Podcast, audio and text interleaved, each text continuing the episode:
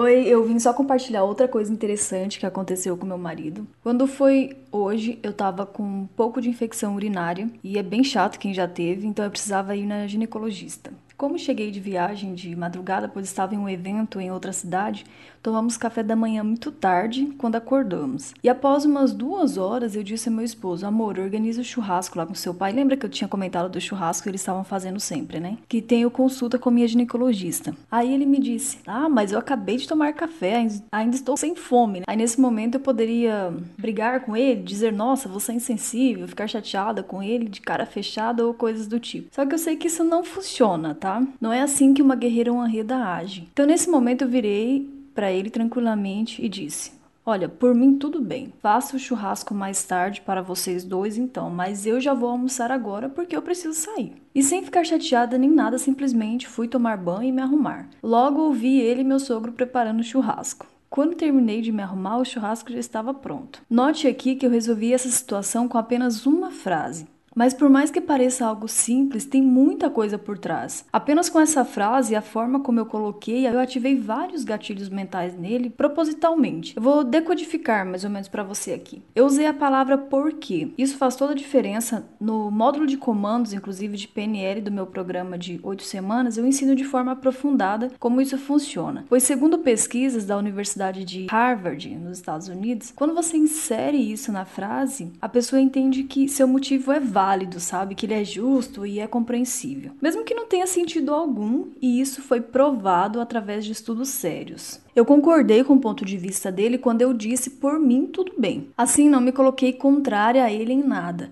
Na verdade, nem permiti que isso ocorresse pois assim ele teria um ponto de vista a defender. E segundo Robert Cialdini, naquele livro Armas da Persuasão, as pessoas tendem a ser coerentes com suas decisões, ou seja, se eu tivesse estabelecido um ponto contrário ao dele, ele automaticamente tentaria defender e justificar o ponto de vista dele. Eu saí sem estabelecer um confronto, de forma que o lado machão dele não se sentiu coagido por mim a fazer nada.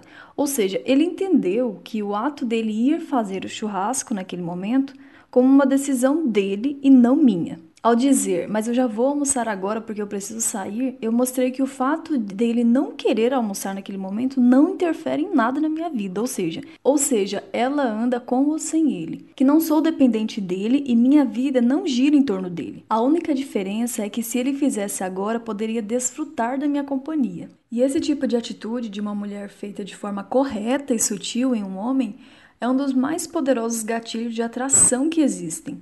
Pois quando o homem percebe que você vive em função dele e é totalmente dependente dele para tudo, para ele perde a graça querer te agradar ou te conquistar.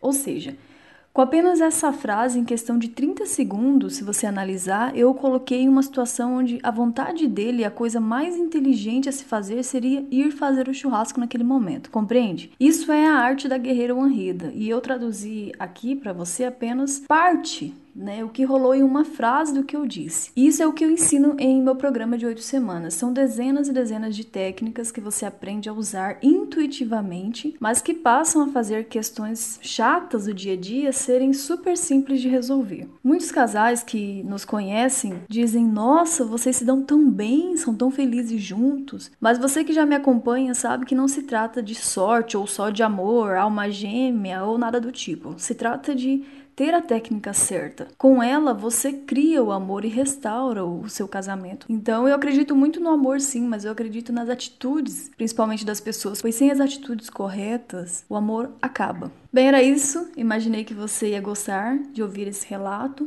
onde eu mostro os bastidores de como eu uso as técnicas de uma guerreira honreda em meu dia a dia. Se você gostou, manda aí ao menos um coração para eu ver que você gostou de eu ter enviado essa mensagem, que daí eu continuo te mandando mais relatos como esse, pois periodicamente eu vou excluindo da lista as pessoas que não interagem comigo, pois eu entendo que ela não está gostando, né, de receber minhas mensagens. Então é isso, um grande abraço e até o próximo áudio. Tchau, tchau.